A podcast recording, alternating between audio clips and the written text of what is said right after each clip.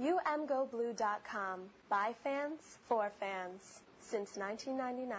Hello, welcome to this edition of the UMGoBlue.com podcast, By the Numbers. This is Phil Callahan with... Clint Derringer. Well, Clint, what did you think of that game this week? You know, I had some family over to the house. We were watching the game together at the same time as celebrating my son Beau's third birthday.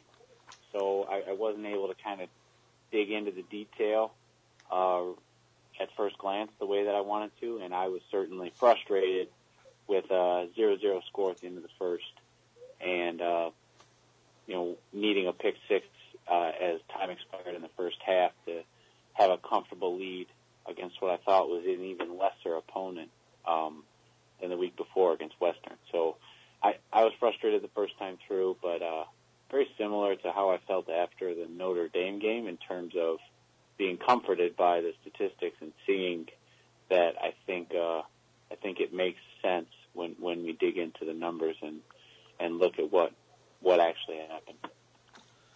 Well, I will tell you, I had a similar situation. I wasn't able to watch the game live this week. I was traveling for work. And so I was in Seattle. So between the time change and running around town, I was only seeing sporadic updates. And it's funny because I was getting updates from people who were pretty frustrated with how the game was going. And then I'd check in, and I could definitely understand. So that's our initial impression. How did things break out when you looked at the numbers?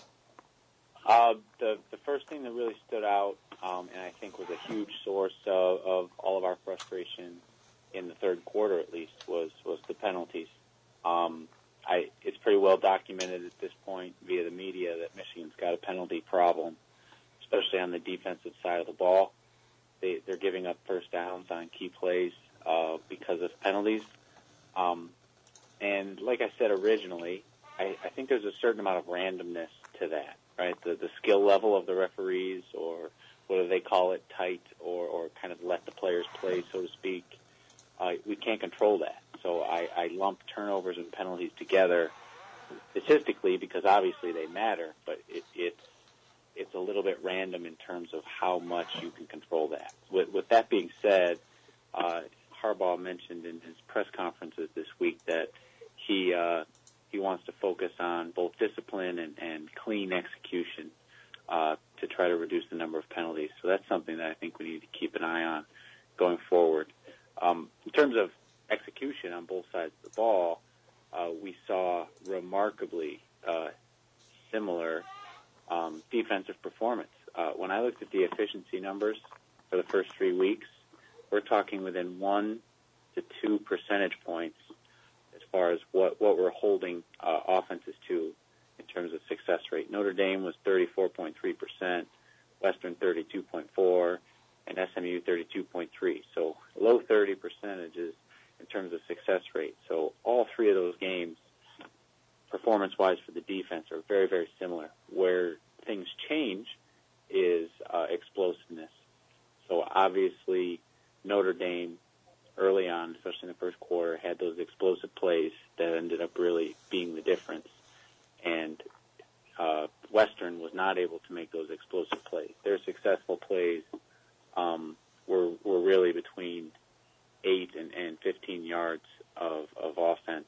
And then SMU, we saw another regression that the explosiveness returned. We had the blown coverage for a 50-yard touchdown and some other passing plays that all were in the double-digit yardages, especially over the middle. So all of that being said, it wrapped up to the defense moving down one spot in the S&P rankings. They're down. They're still in the top 10. The overall for the team went from number 9 to number 10, and the offense actually moved up. They're at 38th right now. So after starting 45th in the nation on offense, they're at 38th, and I still think that we've got some gains ahead of us in terms of moving in the positive direction along the learning curve. One thing that Harbaugh talked about in his press conference is trying to get a clarification on a number of penalties, specifically the helmet-to-helmet. And, you know, the question I'd like to ask you, and I don't know if this is shown in the numbers or not, but, you know, having watched a lot of football, we're seeing, you know, there are debatable penalties, and then there are, I want to call cheap penalties that it seems like you really don't, you know, there's no justification for it. You shouldn't be doing them. And I'm wondering, do you think that the Michigan defense is getting a reputation of, you know, are the number of penalties called on the Michigan defense a factor of that, that they're considered dirty or that they take liberties? Or do you think that this is just kind of rough officiating that we see early in the season by referees still trying to find their feet? Yeah, that's a really great question, Phil, and I've heard you talk a couple times about this reputation concept for taking cheap shots or playing past the whistle or however you want to say it. So my answer is somewhat on both sides of this. I do think that Michigan specifically is going to get more penalty calls than the average team. And the reason that I think that is because of their hyper-aggressive mantra on the defensive side of the ball, right? We all know famously Don Brown likes to solve his problems with aggression, and that invariably is going to lead to aggressive play and some extra penalties, at least more than average. Additionally, I think our defensive backs are a little bit handsy. And again, I think that's by design. And I think the coaching staff would take a penalty here and there in order to be able to get big stops in big spots by being able to kind of let them play when it matters most. So I think by design on defense, Michigan's going to draw a lot of penalties where it doesn't seem to even out. And I think that it should. It is obviously our two defensive ends are both NFL caliber defensive ends. They're being held a whole lot more often than it gets called. So that's where I think the randomness comes in. If you're going to be ticky-tack on the way that Michigan's playing between the whistles, like that targeting call I think was, then I think we could probably pick up a few more holding calls. To really set the tone for how you're going to let those offensive tackles block Winovich and Gary. So I don't think that it's reputation of being cheap or something that is kind of morally reprehensible like that. But I do think the reputation that permeates is aggression. So we know that they're going to be flying to the ball and they're going to be hitting all the way to the whistle. And that they're going to play all the way, or they're going to extend their physicality to the fullest extent of the rules, and we know that. So I think your feeling is well justified, but everything will work out, especially if there's a few more holding calls, especially in big spots that we see through the rest of the season.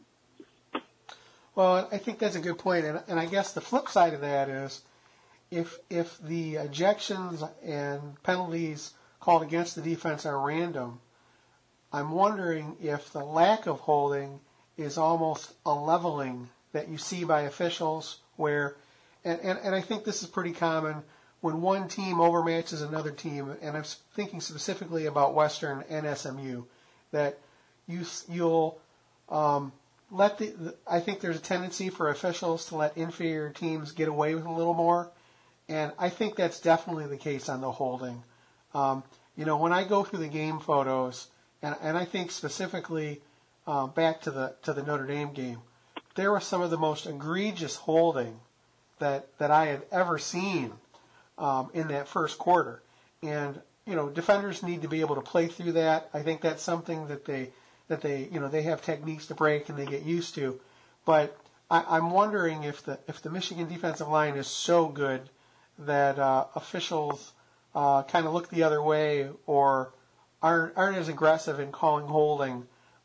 You know, and it's not a question of whether it's fair or not. It's just the reality of you kind of see this, I think, especially in the collegiate game where, officials want to let them play, quote unquote. But that's why I think that's why I'm kind of concerned about the number of defensive penalties and specifically ejections that we've had so far.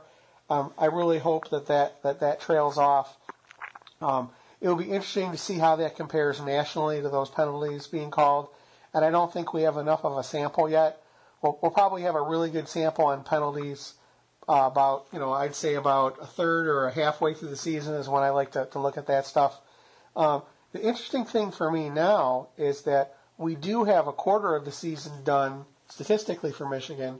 And I have to say, as disappointed as I am by that Notre Dame loss, I'm feeling pretty good about how the offense looks so far.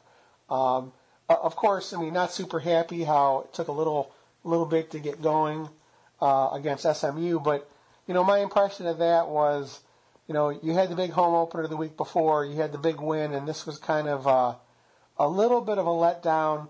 You had the thing where Higdon didn't start the game, didn't play, and I'm convinced that if this was a larger game that was more in doubt, against a rival, that he probably would have made a go at it.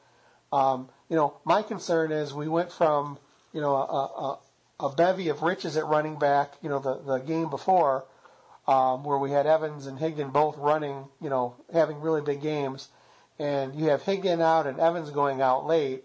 So it'll be interesting to see how that plays out over the next game. What are your thoughts on the offense so far, Clint? It's been clear from the very start and has maintained through the first 3 weeks, excuse me, that efficiency in terms of the metrics that roll into the S&P Plus, efficiency is what Michigan wants to hang its hat on. It wants to be successful on all three downs, first, second, and third, and in high-leverage situations, they want to be explosive. So they want to be able to run the ball and pass the ball with some balance early in the early downs.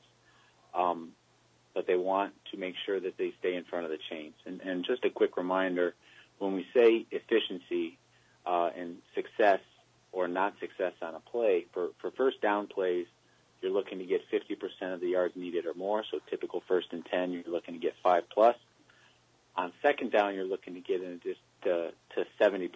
So the way that I take that is if it's second and 3 and you get 2 of the 3 yards, then I would call that not successful because that's 67%.